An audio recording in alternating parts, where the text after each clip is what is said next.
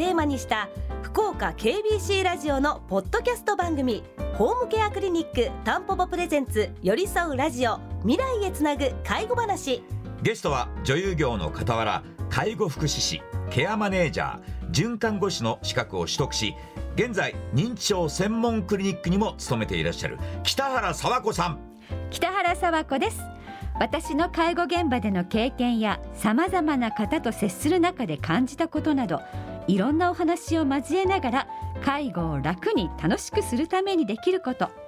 介護との向き合い方寄り添い方について一緒に考えていければと思います。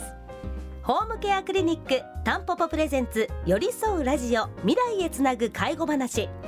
介護に携わっている方もこれから携わる方もぜひ聞いてください。